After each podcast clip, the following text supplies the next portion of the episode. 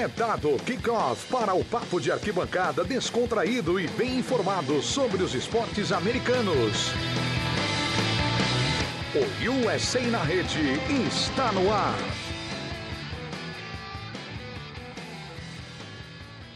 Seja muito bem-vindo, fã do esporte norte-americano, fã de NFL, MLB, NBA e NHL, a edição 187 do podcast USA na Rede, o seu podcast de esportes americanos do Portal de Playoffs, o melhor podcast de esportes americanos do Brasil.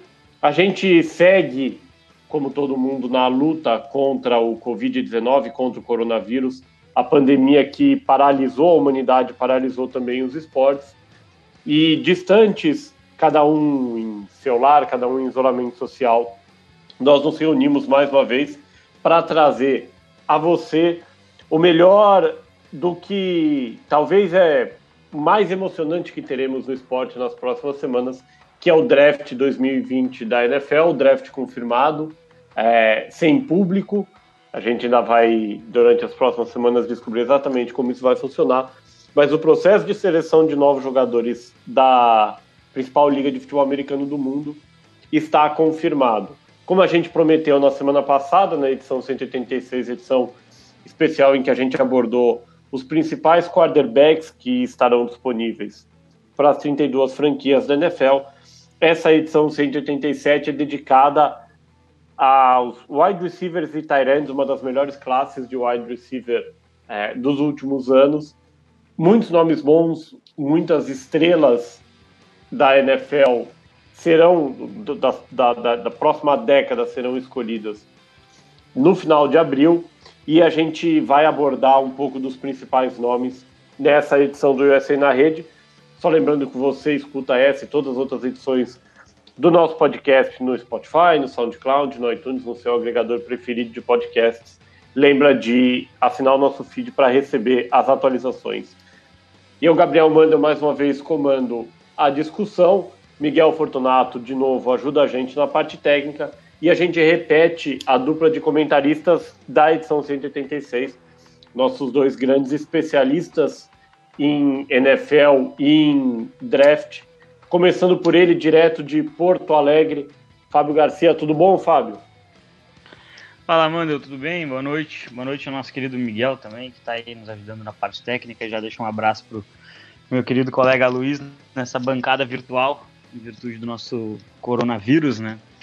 E vamos analisar então recebedores, Tyrens, e já fica aí, acho que tem, temos pelo menos umas quatro ou cinco escolhas de primeira rodada só no programa de hoje. Então acho que vale a pena acompanhar até o final. Com a gente também ele que está distante poucas quadras de mim, mas isolado socialmente em Pinheiros, em São Paulo, Luiz Felipe Sassini. Luiz, tudo bom?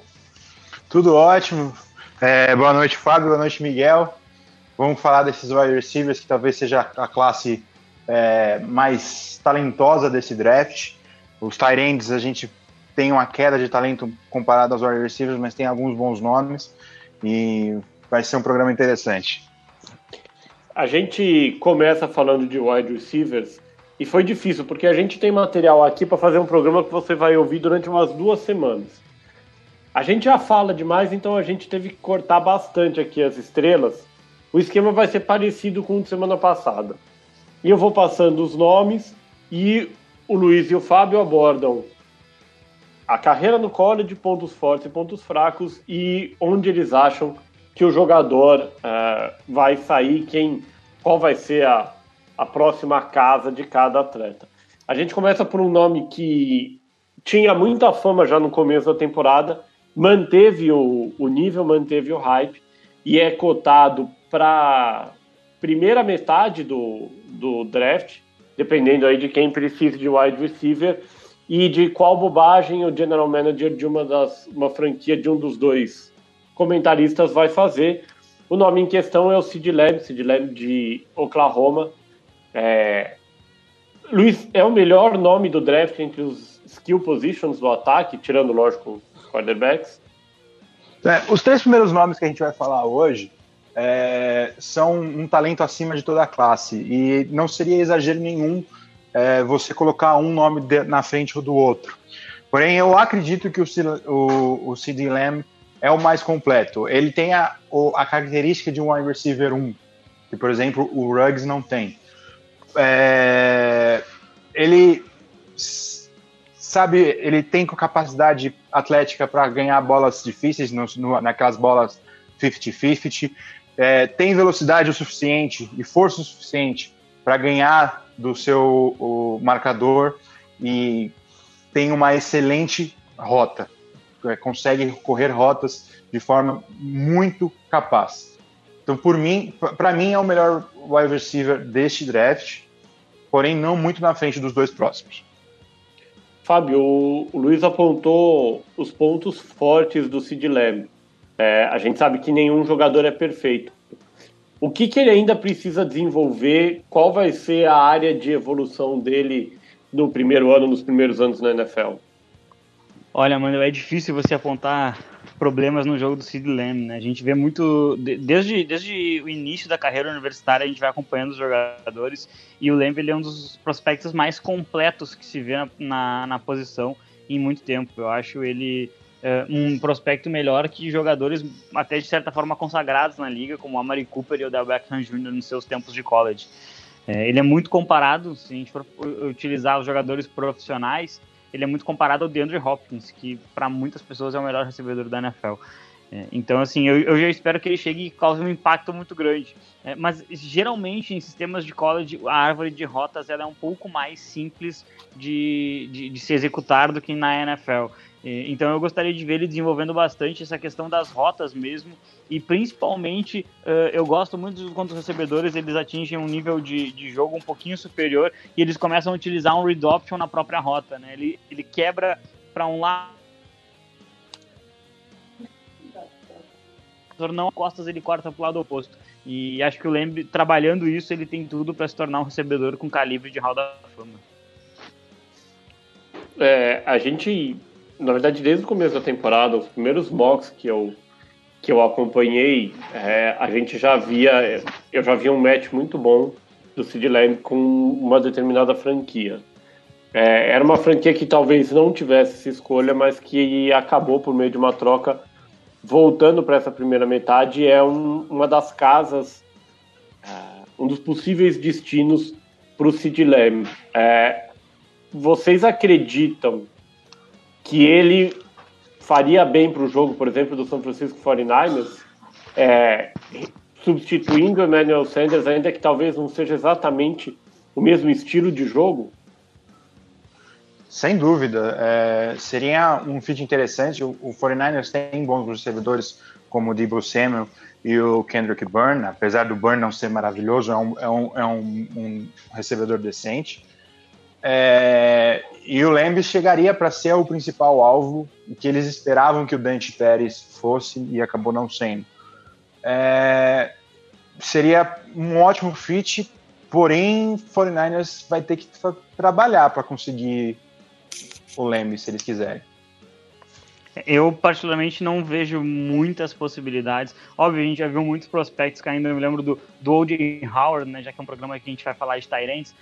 O O.J. Howard, no seu, no seu draft, era cotado como uma escolha top 10 e saiu na 19, se eu não me engano. E então assim, é possível sim, mas eu acho muito complicado que o Sid Lamb passe da escolha número 12. É, um dos motivos que pode fazer com que o Sid Lamb caia um pouco é que não é exatamente uma unanimidade o fato de ele ser o melhor wide receiver e a disputa é entre ele, a gente vai falar mais do número 3 depois, e o Jerry Judy de, de Alabama. É, Alabama que é uma, uma árvore de bons uh, wide receivers, né? Para citar alguns, Julio Jones, o Mari Cooper e o, e o Calvin Ridley. É, o Judy veio, veio muito bem nessa temporada, 1.163 jardas, essa temporada 2019, lógico. É, e vem alternando com o Sid Lamb nos, nos mocks semanas a gente vê um em primeiro, semanas a gente vê o outro em primeiro. Fábio, começando por você, o que, que dá para falar do wide receiver que, que vem de Alabama? Olha, o Jerry Jury é um recebedor que tem rotas extremamente bem polidas. acho que a maior qualidade de, do, do é justamente essa. Ele consegue correr rotas com uma perfeição é, até assustadora para um jogador que está saindo da universidade. É, e, e, comparam muito ele ao Amari Cooper, né, que também saiu de, de Alabama, como você mencionou, Mandel. E eu acho que ele está num nível um pouquinho superior ao Cooper quando o Cooper saiu no draft, tá? Pela questão da, da recepção. O catch do Jerry Jury é um pouquinho melhor, na minha opinião, e ele conseguiu se destacar é, mesmo tendo outros dois recebedores com calibre de primeira rodada. E eu acho que isso é um ponto que, que pesa bastante, né? Porque você ter stats tão elevados com outros dois recebedores que também sairiam na primeira rodada, né? O Smith acabou escolhendo voltar para o senior year e jogar mais um ano em Alabama. É, isso mostra muito das qualidades que, que você tem. Eu acho que o Jerry tem capacidade de chegar em várias franquias e, e, e, e, assumir desde o primeiro dia o posto de recebedor número um. Né? Por exemplo, se o Jacksonville Jaguars for numa escolha que não está sendo tão é, comum nos mocks e optar por, é, por recebedor para melhorar o time, o Jerry Jury chegaria e ele seria uma arma muito interessante para o desenvolvimento do Gardner Minshew. Luiz, na, na, mesma lógica que a gente comentou do Sid Lamb, é, para um, um, um jogador ser é, colocado nos mocks entre ali na primeira metade da, da primeira rodada é porque o jogo dele é muito bom. E tudo que a gente leu sobre o, o Combine é, aponta é, para ótimos resultados também nas entrevistas do Jerry Judy. A gente sabe que muitas franquias têm problemas por ignorar isso. Jogadores que vão mal nas entrevistas depois acabam se perdendo no começo da carreira da NFL. Tem alguma coisa que o, Judy, que o Judy deve focar ou deve melhorar para evoluir no primeiro ano? É, que nem o Lamb é um, um, jogador que é difícil se apontar uma, um ponto fraco que realmente pode ser tão preocupante na NFL. É, o Jug, ele, eu vejo ele um pouco menos atlético do que o Lamb, e isso pode trazer algum problema para ele em questão de bolas 50-50, que naquela função de wide receiver 1 da franquia. É, ele tem a capacidade de, de se sobressair é, e fazer isso não ser um fator é, com o, a movimentação dele, principalmente a, depois do, do, da recepção. Ele, cons ele consegue fazer é, moves e, e, e, aqueles clean cuts para matar o, o, seu marcador, e isso ele acaba se sobressaindo e, e deixando menos evidente o seu problema é, atlético, que será que se é que a gente pode chamar de problema. Ô, ô, Fábio, começar por você de novo aqui. Eu tô com um mock aberto aqui que coloca é, o, o, Judy repetindo a Mari Cooper e saindo para o que agora é o Las Vegas Raiders. É, o Las Vegas que sonhou com o Antônio Brown e graças a Deus acordou sem ele para a temporada 2020. É uma escolha que você gostaria, que você acha possível?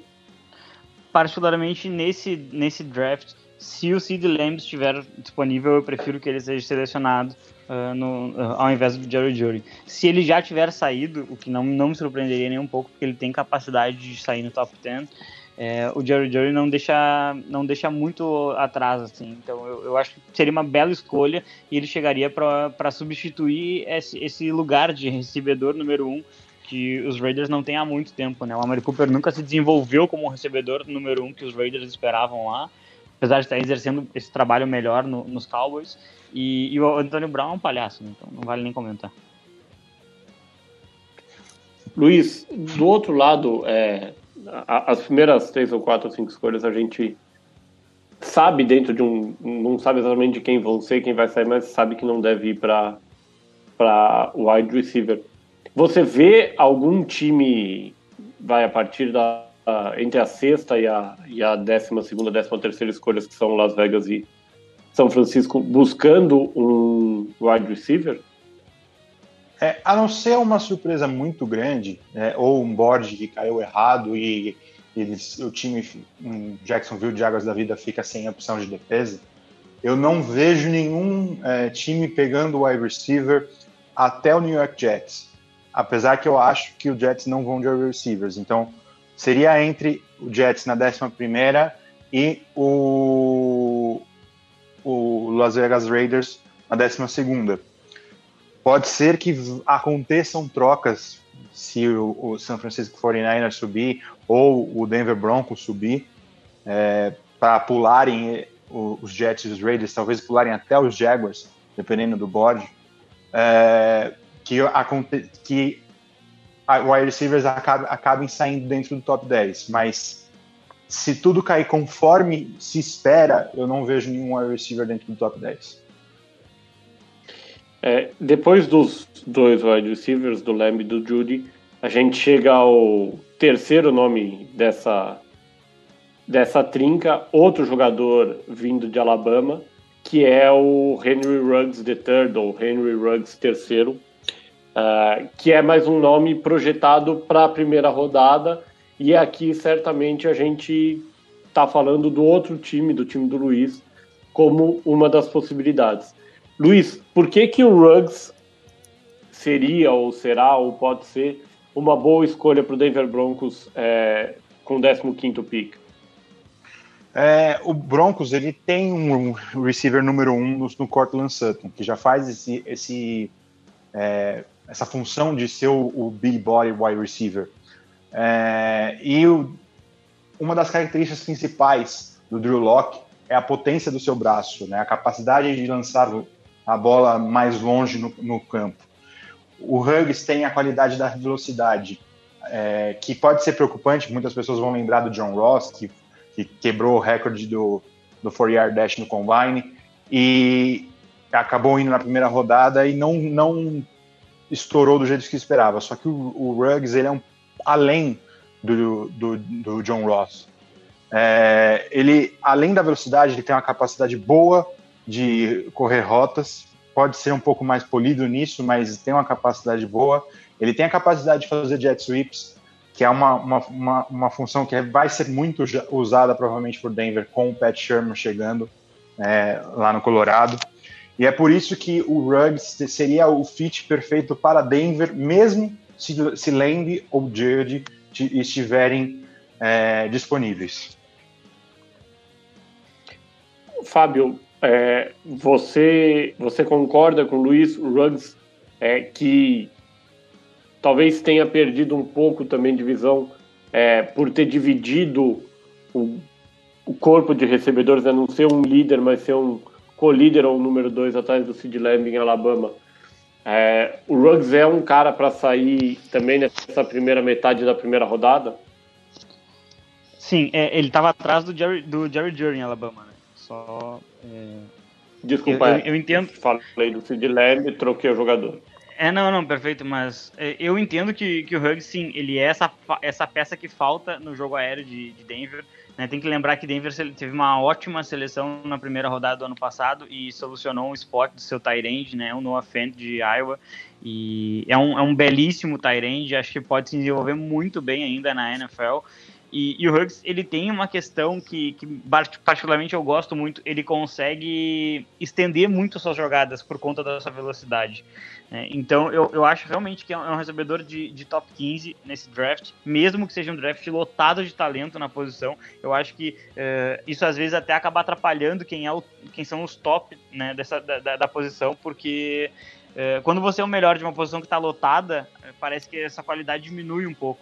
E esses três eh, recebedores que nós, nós citamos são recebedores extra classe. E eu, eu só vou, eu só discordo do Luiz quando o Luiz disse que o Huggs ele, ele não tem característica de um recebedor número um. Eu acho que ele pode ser. Talvez ele não tenha sido explorado assim em Alabama, mas eu acho que ele pode vir a ser um recebedor número um, mesmo se cair em Denver. Ô, ô Luiz, para fechar agora a, a oportunidade para você, um ataque com o Cortland Sutton é, com, com o Riggs, com o Noah Fant e com o Drew Locke, todos jovens, quantos anos você estaria tranquilo em discussões com o Fábio nos dois jogos anuais entre as equipes? Olha, tranquilo eu não vou estar, porque Denver e, e Oakland acho que eles estão num nível é, de talento que pode começar a ficar bem, meio parelho. É, mas o time começa a ficar é, bem montado para o ataque. A linha precisa ser trabalhada, obviamente, mas já fez isso com a, a aquisição do Graham Glasgow e pode ajudar mais ainda né, nesse draft, nas, nas outras rodadas, ou caso na primeira rodada, caso algum desses três receivers é, nenhum dos três receivers estejam disponível na escolha de Denver, que eu, no momento, eu acho improvável, é, porque o Elway desenhou essa, essa free agency para fazer esse trade-up. Eu vou ficar bem surpreso se o Elway não fazer isso. E eu, o time vai ter como disputar com o Raiders e com os outros times da divisão, sem sombra de dúvidas, principalmente se o Huggs cair lá. Fábio, quer contra-argumentar? Não, Mandel, na verdade, eh, no outro podcast do, do The Playoffs, né, que, que sai uh, ali na, na rádio Webputs, uh, eu até falei essa semana que eu acho que o Denver é o time que, vai, que vai surpreender nessa temporada. Né? Mesmo se o Huggs acabar não sendo selecionado, eu vejo com que, o, com que os Broncos têm hoje no grupo, eles são capazes sim e devem ser um dos times de pós-temporada. Não sei se os Raiders têm capacidade e qualidade de acompanhar isso, mas eu acho que Denver vai estar sim na pós-temporada. É, o, o, quarto nome da nossa lista aqui, da nossa lista selecionada para vocês comentarem, é um dos principais alvos do Joe Burrow na temporada fantástica de LSU em 2019, o Justin Jefferson. É o Jefferson que vem oscilando é, nos mocks, vem aparecendo em diferentes lugares na visão de vocês, é um talento de primeira rodada ou é um jogador que deve cair para o segundo dia? Ah, um talento de primeira rodada, né? Da, da escolha 20 a, a, a, partir da escolha de número 20. Antes disso, eu acho que o time já está já tá, uh, dando um reach. É, o talento da classe tem uma cai um pouquinho depois do Ruggs, mas eu acredito que o Jefferson tem tudo para ser esse é, quarto nome da classe. É, é um, eu tinha um pouco de medo dele, que a produção de LSU, é, que foi a, fora do normal esse ano, é, tenha colocado ele um pouco acima do que ele deveria ser. Mas ele mandou bem no combine, ele mostrou atleticidade, mostrou que é capaz. E para mim ele é uma escolha, escolha muito segura, muito mais segura do que alguns outros nomes que a gente é, vai comentar ainda que no começo da temporada eram mais conhecidos e eram mais cotados para o primeiro, primeiro round. Eu acho que ele garantiu uma escolha de primeira rodada. Eu não sei se ele não garantiu até que depois da, que até a 21 ele sai. Antes, é, depois disso, talvez ele, ele já não esteja mais no board. É, a escolha 21, nesse caso, é a escolha do, do Philadelphia Eagles. É, o Eagles é um time que tem no papel um grupo de wide receivers ok, mas tem o Alshon Jeffrey é, sofrendo já com lesões e o Deshaun Jackson, além de sofrer com lesões, incapaz de, de produzir as fotos longas e verticais que foram a marca da carreira dele. Só que o Justin Jefferson também não é um jogador tão rápido.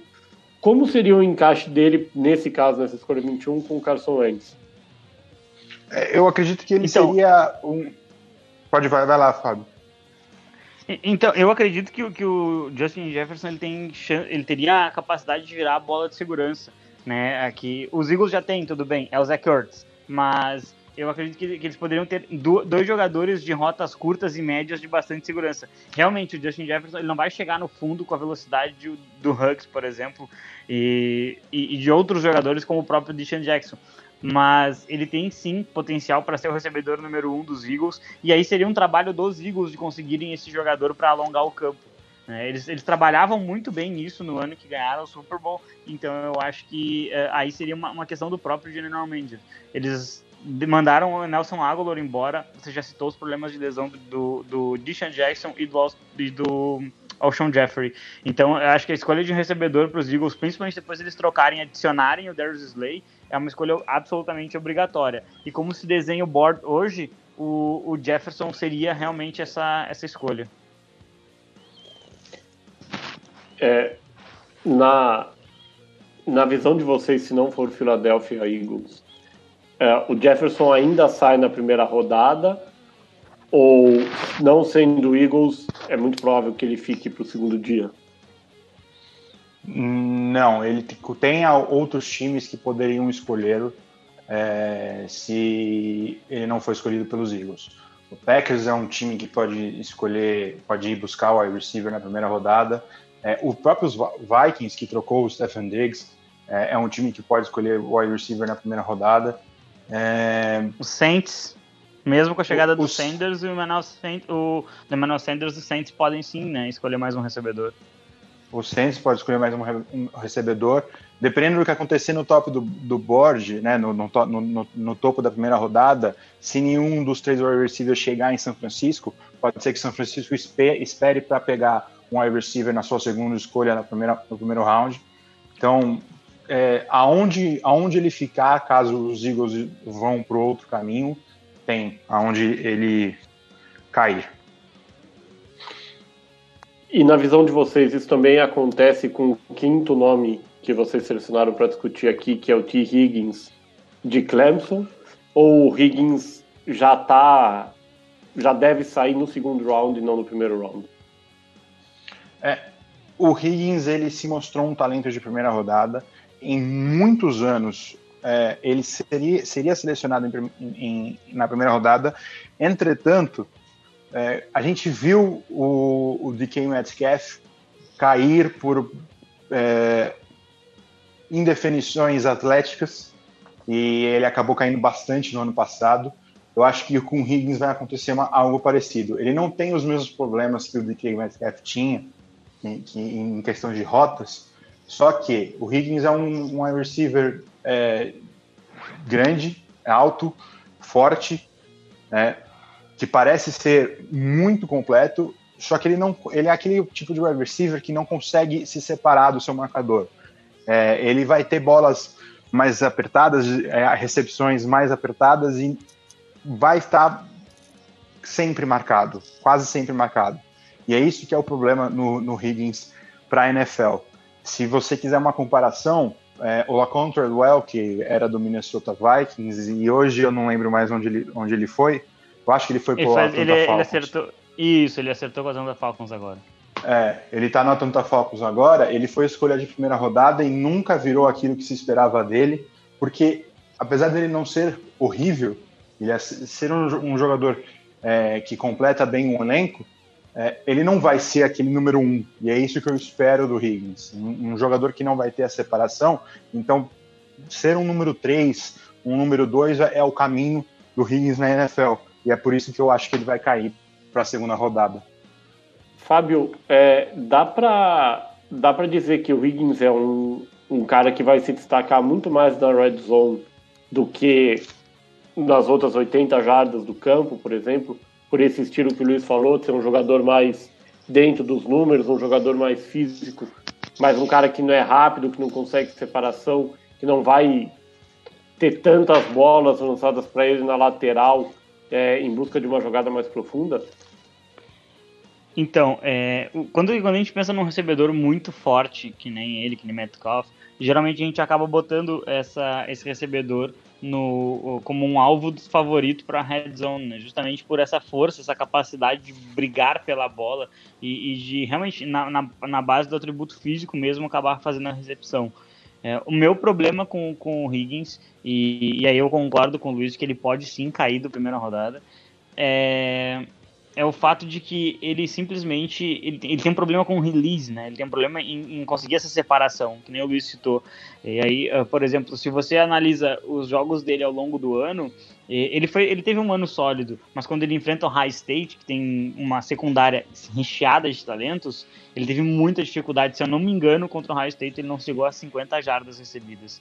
E aí é uma semifinal nacional e você precisava aparecer para é, para se destacar e, e, levar o seu time. Acabou sendo muito mais nas costas do Lawrence e do, e do Etienne a vitória que veio né, de virada de Clemson. E, então, assim, eu, eu acho que ele vai ter que trabalhar um pouquinho o release dele. Hum, e, e, a bola ela não pode ser uma bola lançada pelo Mitchell Trubisky, ela tem que ser uma bola lançada por um Aaron Rodgers.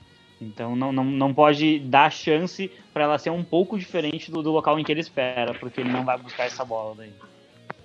Mas uma bola lançada pelo Mitchell Trubisky também não ajuda muito, né, Fábio? verdade, verdade.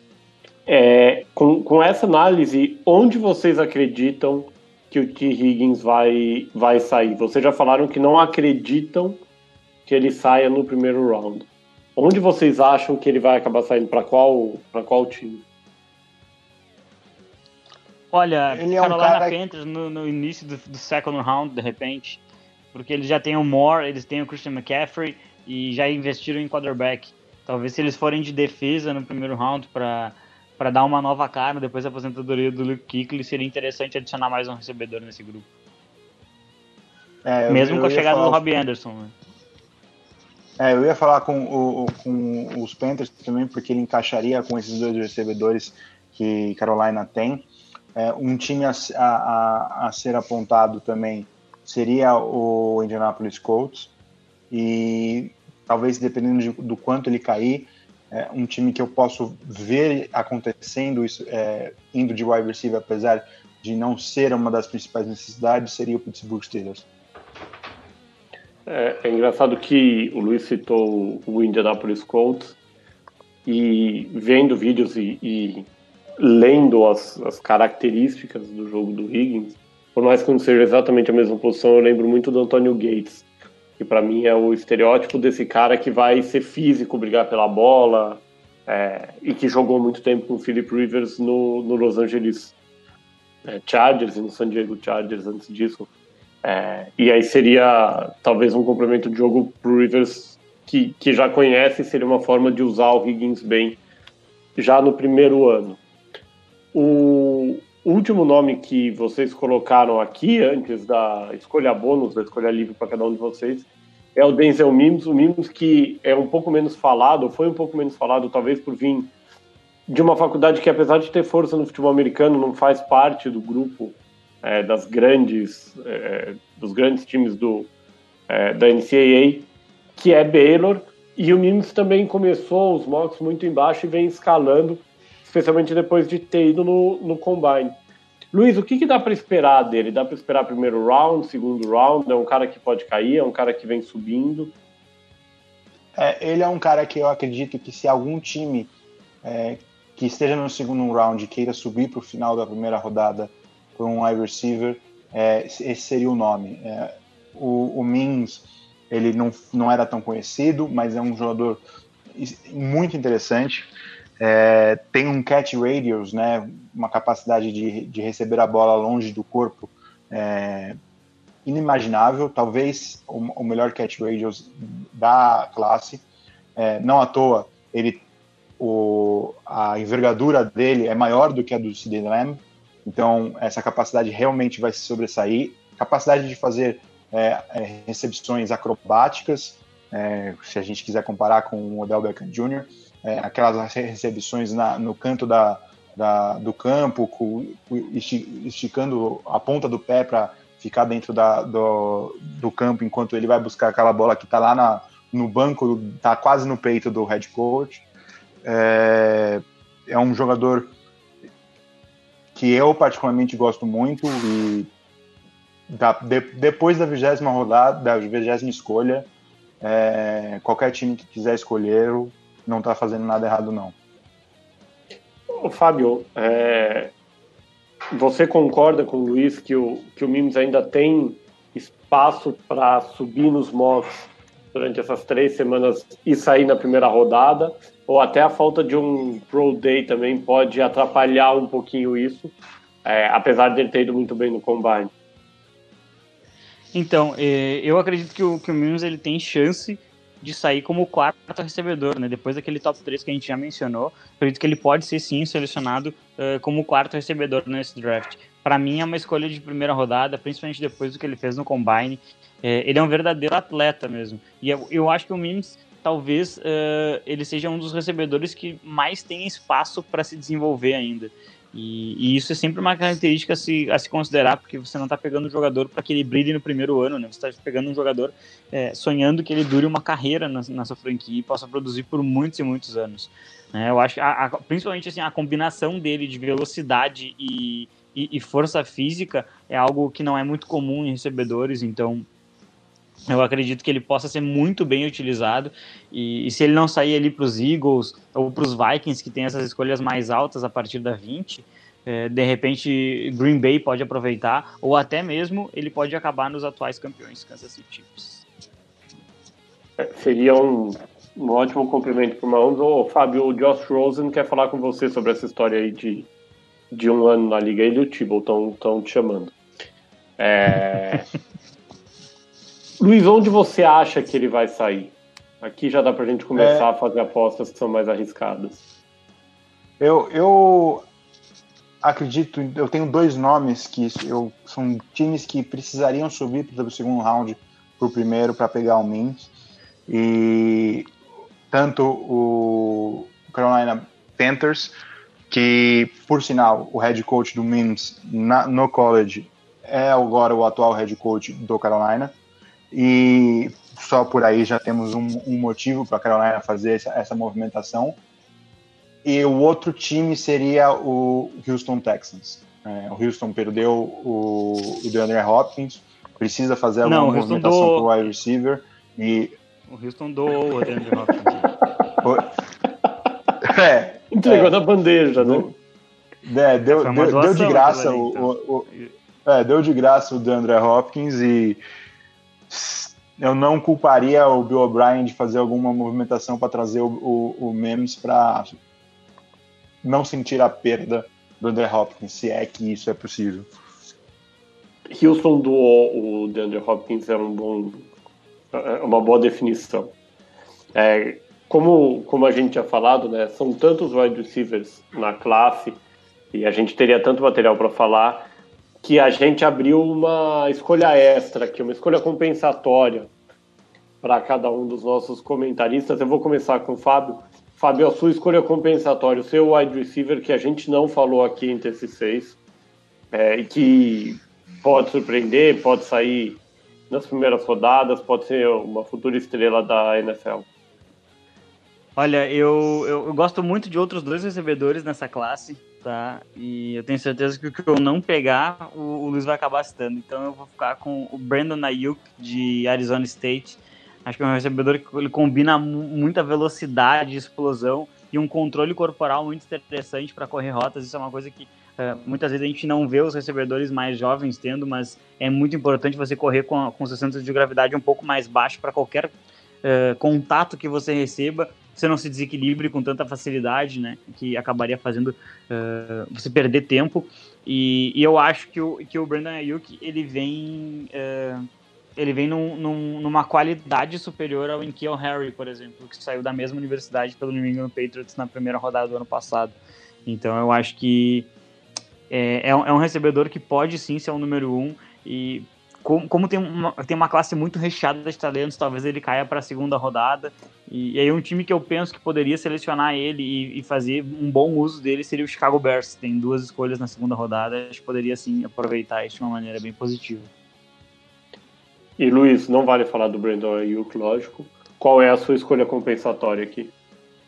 É, eu gostaria muito de falar muitos nomes e alguns que poderiam é, ser escolhidos em rodadas mais é, para trás. Eu acredito que vai ter time selecionando o wide receiver é, que vai ser bem importante na sua equipe na terceira, quarta, quinta rodada. Mas eu tenho que falar do Lavisca Chenault Jr., de Colorado, é, que para mim, se você quiser fazer uma comparação de situação, é o Tua dos wide receivers. É, é um, um wide receiver extremamente talentoso, é, que poderia, em questão de talento, estar tá na, na, mesma. É, no mesmo grupo dos três primeiros nomes que a gente comentou. É, só que lesões é, uma, é um problema para o Lavisca Chinal Jr. O Chinal ele não completou nenhuma temporada no college saudável. Ele não conseguiu jogar todos os jogos em nenhuma temporada. Ele não faz um, uma, uma temporada completa é, desde o high school. E isso, sem dúvidas, vai ser um problema. Times é, vão pensar duas vezes antes de escolher. Com certeza tem times que vão tirar ele do board, porque ou já, tem, já tiveram muita experiência com, com jogadores que têm problema de lesão e vão querer evitá-lo. É, eu acho que ele vai acabar saindo numa segunda rodada, porque a questão do talento já vai ficar é, bem inegável. Não vai dar para você passar ele na, no, na, no meio para trás da segunda rodada se ele estiver lá.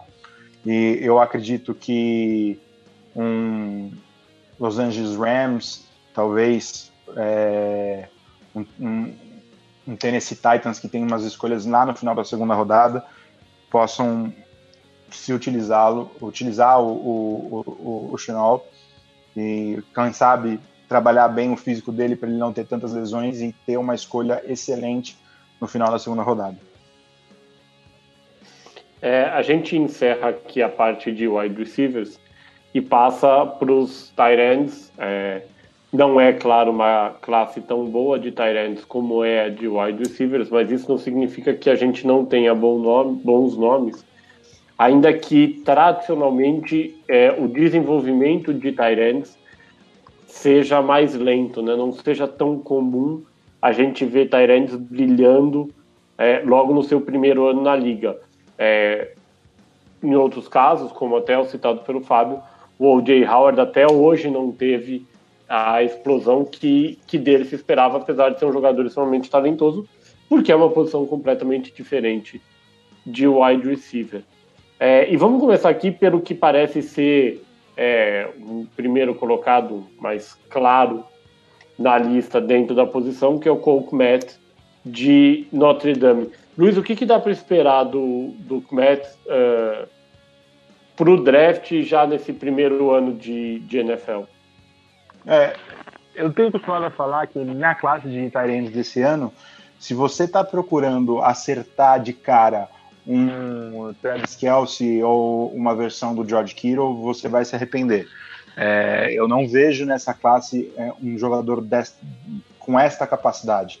É claro que há a probabilidade de algum Tyrande dessa classe e o Kmet tem tudo para ser esse Tyrande, é, se desenvolver entre um bom jogador é, na posição, é, um jogador importante para sua equipe, porém a incerteza é, ma é, maior. Ele é, um, é um, um, bom recebedor, um bom, um bom, um bom corredor de rotas no slot e por isso está despontando como o melhor tarende da, da classe, mas tem muito a ser trabalhado, mais do que o normal que você espera de Tyrands para que estão chegando no, no, no, na NFL logo de cara. Eu, eu, não espero que você veja nenhuma uma, alguma atuação do Matt do mesmo jeito que o Noah Fant apresentou ano, no ano passado, como o TJ Roxon também apresentou algumas qualidades do ano passado, é, mas sem dúvida é um, é um excelente jogador. Fábio, é, antes da gente chegar aqui em onde o Cocomet vai, vai sair, é, existe uma corrente que defende que não é um investimento uh, adequado usar uma escolha de primeira rodada em um tight uh, por diversas razões, é, incluindo esse desenvolvimento mais, mais tardio. Para você, o ideal é deixar tight mesmo para o segundo dia e para os últimos rounds? Ou faz sentido é, independente, lógico, você vai ter casos excepcionais, mas faz sentido que se você tem um bom jogador, você escolha ele na primeira rodada. É, então, é, eu particularmente eu não gosto desse tipo de, de regramento. Ah, você não, não, não seleciona Tyrande na primeira rodada. Você não seleciona running back na primeira rodada. Eu não gosto desse tipo de, de regra, entre aspas, porque isso às vezes te, te afasta de determinados talentos. Tá? Obviamente, dá para citar vários casos de jogadores que foram selecionados em, no, no, segundo, no terceiro dia, inclusive, e, e, deram muito certo. Né? O próprio Antônio Brown, que a gente está num, num, dia aqui de, de recebedores, né? o Antônio Brown, se eu não me engano, saiu numa escolha de sexta rodada. Né? Tom Brady saiu numa escolha de sexta rodada, então a gente pode citar muitos jogadores que são extremamente qualificados e saíram lá no final. É, mas eu acho que tem muitos casos que valem sim a pena, né? Hoje se fala muito de, ah, não, você não paga caro por um running back. É, mas se o Todd Gurley tivesse vencido o Super Bowl para os Rams na temporada passada, na, na, anterior, no caso, ninguém falaria tanto assim. Tá? E, e, ele, e eles estiveram muito perto de vencer um Super Bowl. Né? Eles perderam para o New England Patriots do Belichick, que, que é uma instituição na história da NFL. E, então, assim, eu acho que, que, eu não gosto muito desse tipo de conceito, porque, por exemplo, ano passado saiu apenas um, um running back na primeira rodada. Né? Saíram dois tight ends, um, um running back. E, e, o running back saiu, ele foi. Acho, acho eu, pelo menos, que ele contribuiu muito para o time, ele melhorou instantaneamente o ataque. E os dois tight ends, eles parecem jogadores que vão ser num nível extremamente elevado de jogo. Né? Tanto o Fent quanto o TJ Roxon, eles, eles parecem jogadores que eles vão se desenvolver muito bem, não só na arte de bloquear, mas também na parte de, de recepção. E eles conseguem trabalhar várias rotas é, então, eu particularmente não gosto de conceitos que te limitam a buscar determinados jogadores. Aí você pode acabar selecionando um edge rusher, por exemplo, que é uma posição mais valorizada na primeira rodada, e acabar que nem Seattle ano passado, que selecionou um edge que você provavelmente nem lembra o nome. Na visão de vocês, onde, onde para quem o Coke Match vai, vai sair no draft desse ano? Ah, é difícil isso. Eu, eu, vejo ele como uma escolha de quarta rodada. Não sei se o, se o Luiz concorda comigo, talvez uh, final da terceira, não. quarta rodada. E, e, eu não sei, eu, eu, vejo, eu vejo que ele poderia ser uma adição interessante no, no Chicago Bears. Ou, ou, talvez até um projeto de repente em Atlanta. Eu sei que eles acabaram de trocar pelo, pelo Hayden Hurst, mas eu gostaria de ver um projeto de um pouco mais longo prazo para esse Tyrande. É, eu não concordo com a, com a rodada, eu acho que ele vai ser uma escolha de segunda rodada, possivelmente o primeiro Tyrande já ser escolhido na classe. É, eu achava que o, o, o fit com o Chicago Bears era, era o certo, mas o Bears deu uma singela grana pro, pro Jimmy Graham. É, tudo bem que é um contrato que facilmente daria para sair em um, dois anos. É, e, mas eu não sei se Chicago vai ter é, esse pensamento de escolher um, um, um Tyrande tão cedo depois dessa contratação. Eu colocaria ele como um forte candidato para o Green Bay Packers na segunda rodada. Deixando de lado aqui o, o Coke Match, a gente chega no segundo nome da lista. É um nome que vem de uma universidade também pouco falada é, em no mundo do futebol americano, mais comentada quando o assunto é basquete, que é Dayton, que é o do, o do Adam Trotman.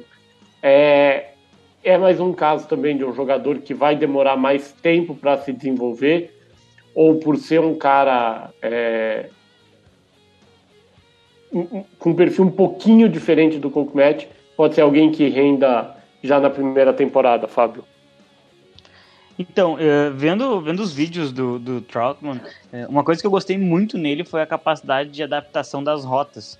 Né? Eu vi uh, alguma, alguns lances dele de, mais, de, de, maior destaque, ele justamente ele aproveita essa parte entre zonas da defesa e acaba saindo com, com muita, muita liberdade no, no fundo do campo, às vezes no próprio meio do campo também. É, então eu achei um jogador que ele tem uma inteligência bem interessante para o jogo e isso deve, isso tem que ser explorado. É, particularmente acho que poderia melhorar a, a, a forma de, de, dos bloqueios, né? Um, um Tyrande ele não pode ser simplesmente um recebedor. É, e vendo ele, eu me lembrei um pouco do Evan Ingram, né? não no mesmo nível de prospecto, mas acabou me lembrando um pouco o, o, o Evan Ingram lá de, dos Giants. Né? Acho, acho que ele tem bastante espaço para se desenvolver e ele demonstrou inteligência de jogo, que é, um, é um, acho que é o primeiro passo. Né? Mas, mas não é um jogador que eu vejo fazendo um sucesso absoluto logo no primeiro ano. Luiz, você concorda? ou por ter um perfil mais voltado realmente para recepção do que para bloqueio, é, o Trotman se encontrar um esquema uh, que, que faça sentido para o jogo dele, é, pode ter um desempenho melhor do que o que a gente costuma ver de Tyrants no seu ano de rookie. Não, eu, eu, eu acho que ele, talvez por ter, não ter enfrentado é, jogadores de nível maior na sua, na sua, é, no seu college, ele vai precisar de um trabalho maior e principalmente na parte do bloqueio, realmente ele precisa melhorar bastante nesse quesito. Então, um ou dois anos até ele realmente se encaixar é, num time, eu acho que vai ser necessário. Por, por, por, esse motivo, eu não vejo ele saindo antes da terceira rodada. Mas é um jogador muito talentoso, tem um, um, uma capacidade de receber a bola muito interessante, que pode ser utilizada por diversas equipes na NFL. É lógico que quanto mais para trás a gente vai no draft, mais difícil fica uh, adivinhar onde, qual franquia cada atleta vai, vai jogar, porque muitas vezes você começa a draftar mais por talento do que exatamente por necessidade, pensando até como o Fábio falou, que você não está draftando um jogador para um ano, mas para um projeto de longo prazo. É... Tem algum time que vocês veem que faz muito sentido para o Trotman? Ou, levando em conta esse cenário do Luiz de terceira rodada, já começa a virar é, uma coisa de oportunidade mesmo? Eu vejo. De... Eu vejo. Eu, eu acho que ele poderia ter, um sucesso mais rápido do que se espera dele uh, no Indianapolis Colts. É um time que, que gosta de trabalhar com, com um sistema de dois Tyrants. O Imbro saiu, foi pro Pittsburgh Steelers e ficou o Jack Doyle lá. Então, de repente, é um time que possa sim investir mais pro final do draft, né, mais pro, pro meio, fim do draft, num, num jogador para posição que, que tenha a capacidade de receber e, e seja mais uma arma pro Philip Rivers. É, eu acredito. Eu vejo dois fits interessantíssimos para ele. É, um é o New England Patriots, que tem três escolhas na, segunda, na terceira rodada e outro é o Cincinnati Bengals. Aí eu já não sei se eles preferiam escolher ele no começo da terceira rodada ou esperar ver se o board ajuda e eles escolham ele na, na, na primeira escolha do terceiro dia. É, seriam esses dois times que eu acho que o Adam Troutman vai acabar é, parando.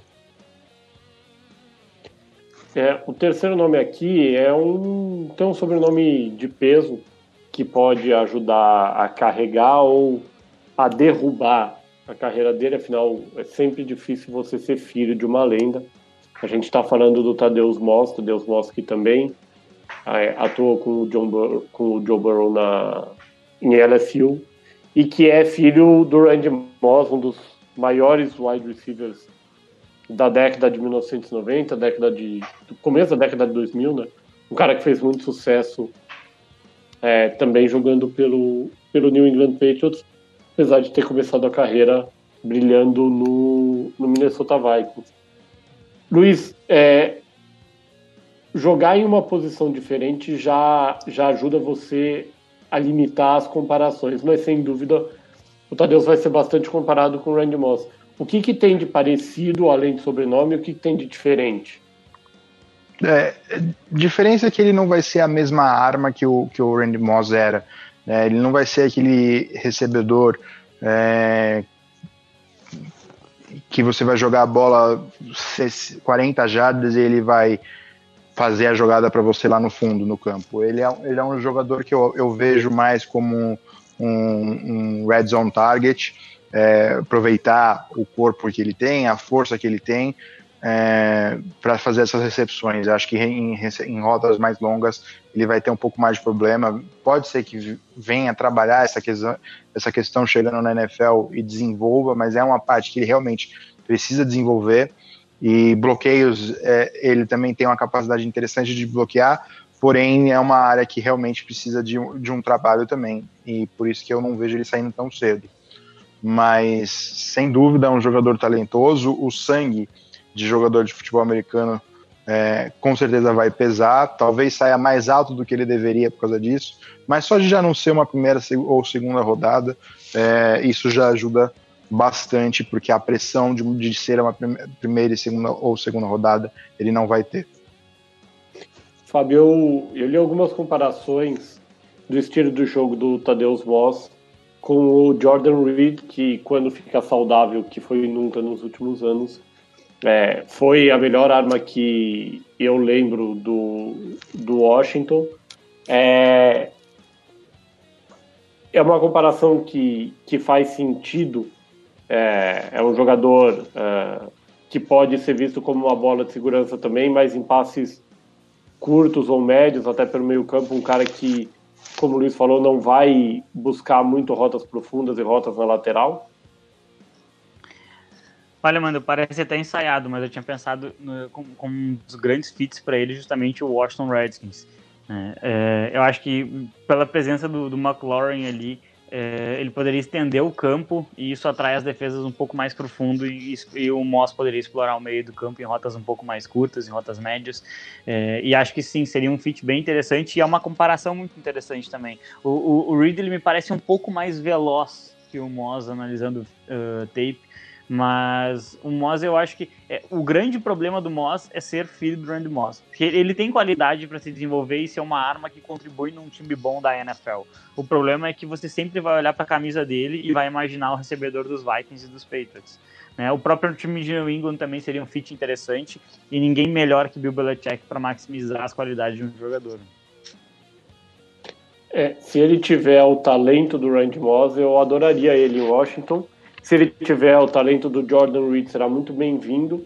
Se ele não tiver o talento de nenhum dos dois e a propensão a concussões do Jordan Reed, eu prefiro que qualquer uma das outras 31 franquias leve ele. E eu desejo que ele tenha o primeiro dos dois cenários, independente de onde for, porque foi muito, muito doloroso e muito dolorido, não só como torcedor, mas pelo jogador, né? Muito ruim você ver um jogador com alto potencial performando muito bem e sofrendo com, uma, do, com um problema que não é culpa dele, que não tem o que possa ser feito, que não tem um tratamento que não seja uh, esperar, né? não é um caso de cirurgia que depois de um tempo o cara volta. É, a carreira do Jordan Reed acabou, praticamente acabou, é, por conta desse, desse drama que é a concussão que, infelizmente, com o avanço dos anos, vem tomando mais espaço. Né? A gente talvez, na verdade, minha visão, a gente vem sabendo mais sobre as concussões do que elas vêm acontecendo mais. É, antes, os jogadores tinham mais liberdade para jogar com algo tão grave, tão perigoso como, quanto um trauma na cabeça. É verdade, esse ano a gente, perdeu, que... a gente perdeu um grande nome da NFL recentemente e muito, das, muito do problema dele ter se apresentado tão cedo foi por conta de concussões, né? Foi o middle linebacker dos Panthers, o Luke Kuechly? Era um dos jogadores que mais dava prazer de jogar e você vê um jogador se aposentando com 28 anos de idade. É absolutamente. É triste, infelizmente é triste. É como você falou. É, o, o, último nome que tem aqui na lista, antes de vocês passarem para a escolha compensatória entre os Tyrants, que deve ser complicada também, é o Devin Asayassi. Não sei se eu falei sobre o nome certo. Asiassi. Asiassi, obrigado, Luiz. De UCLA. Luiz, Conta um pouco pra gente sobre o Asiasi, então. É, o Asiasi é um jogador um pouco cru para posição. Antes de 2019, ele tinha oito recepções é, na carreira no college e em 2019 ele estourou. É, é um jogador com um potencial gigantesco que com certeza talvez seja a melhor escolha de, na posição de end é, deste draft, principalmente porque outros nomes vão sair na frente dele, ou outros nomes mais badalados vão sair antes dele, e eu não acho que ele saia antes da quarta rodada.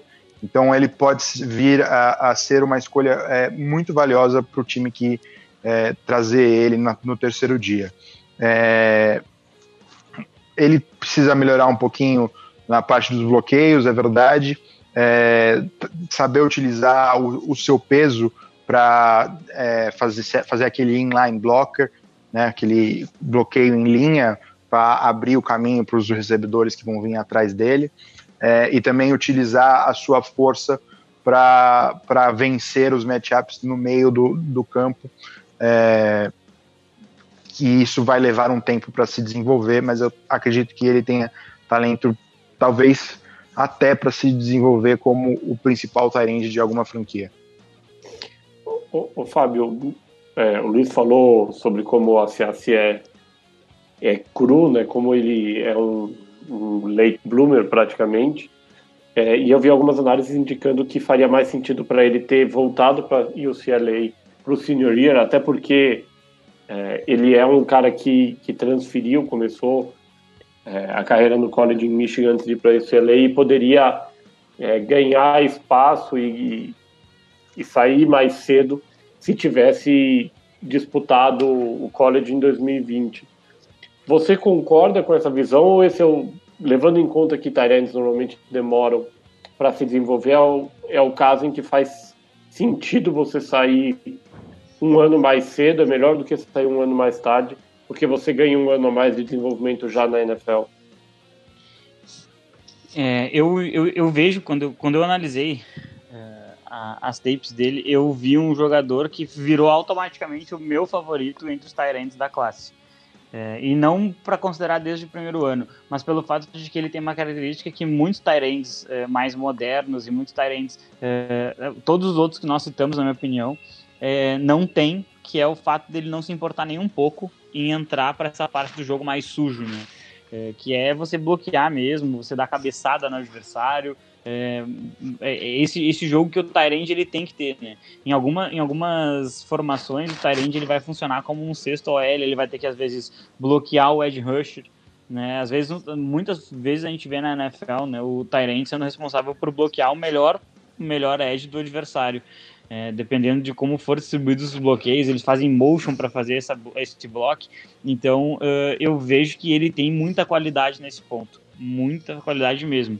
É, a parte dele desenvolver rotas, recepção e, e, trabalhar o jogo aéreo, tá, realmente ele é bem cru nisso e, e acho que uh, ele teria que ser um, um, projeto mais a longo prazo, sabe?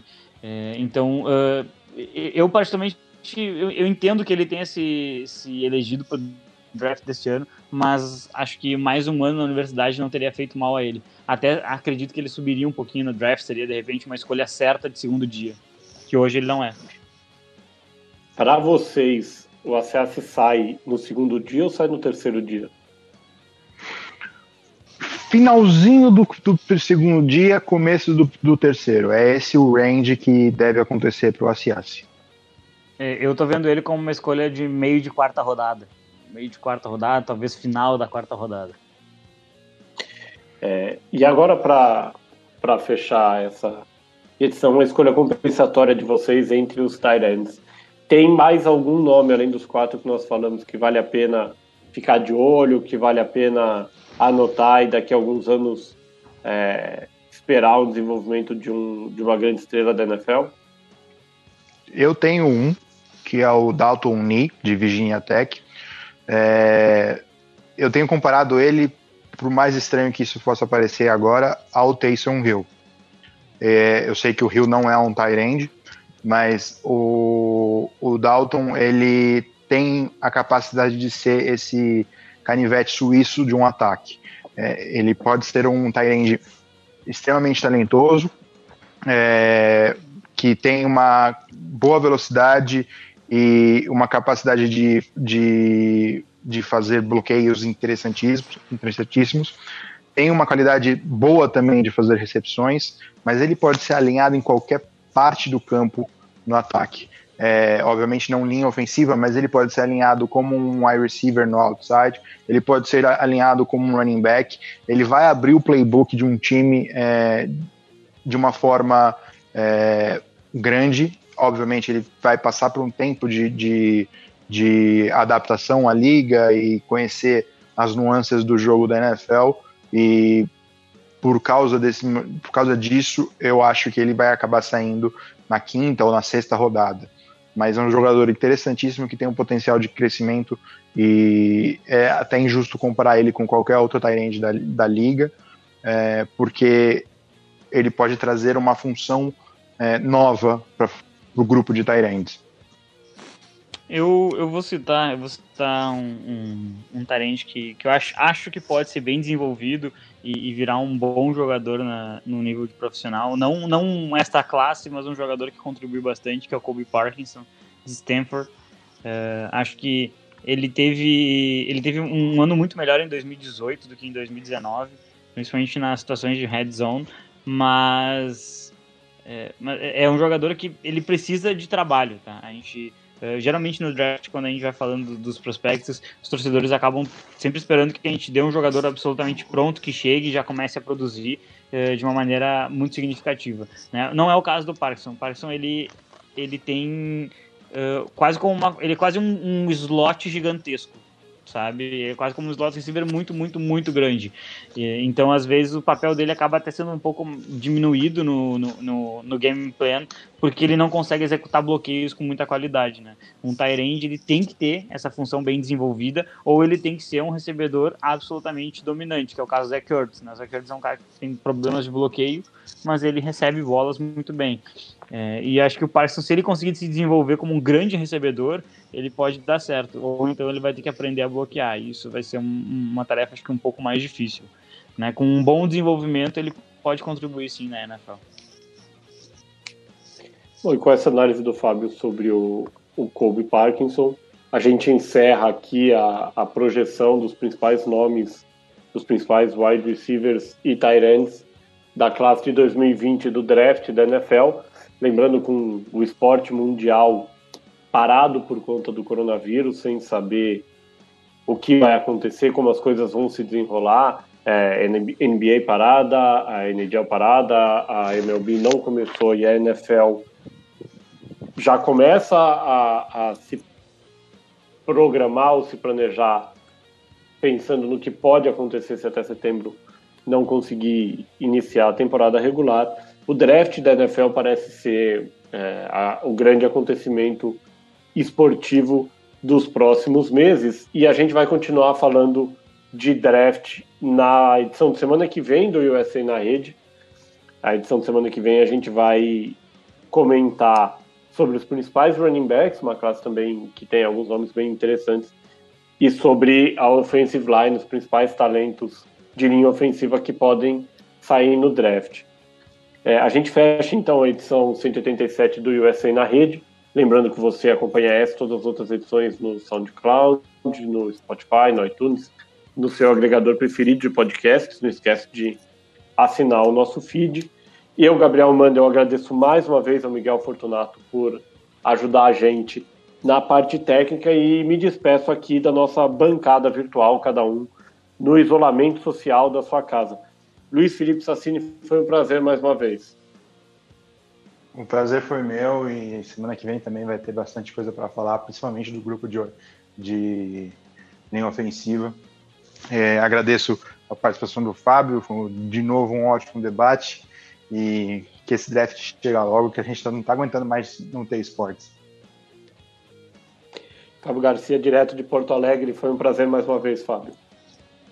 Valeu, Mandel, valeu, Miguel, Obrigado, Luiz, pelo debate. Sempre um prazer poder estar aqui é, falando um pouquinho da, desse esporte que nos fascina tanto, né? E queria pedir desculpas aí aos fãs do Jalen Rager do TCU, mas a gente tinha escolhido os recebedores e acabamos uh, priorizando outros. E vamos esperar aí semana que vem tem mais debate. Um grande abraço, todo mundo está nos ouvindo. E lavem as mãos, gente, por favor. Fiquem em casa e lavem as mãos. Um grande abraço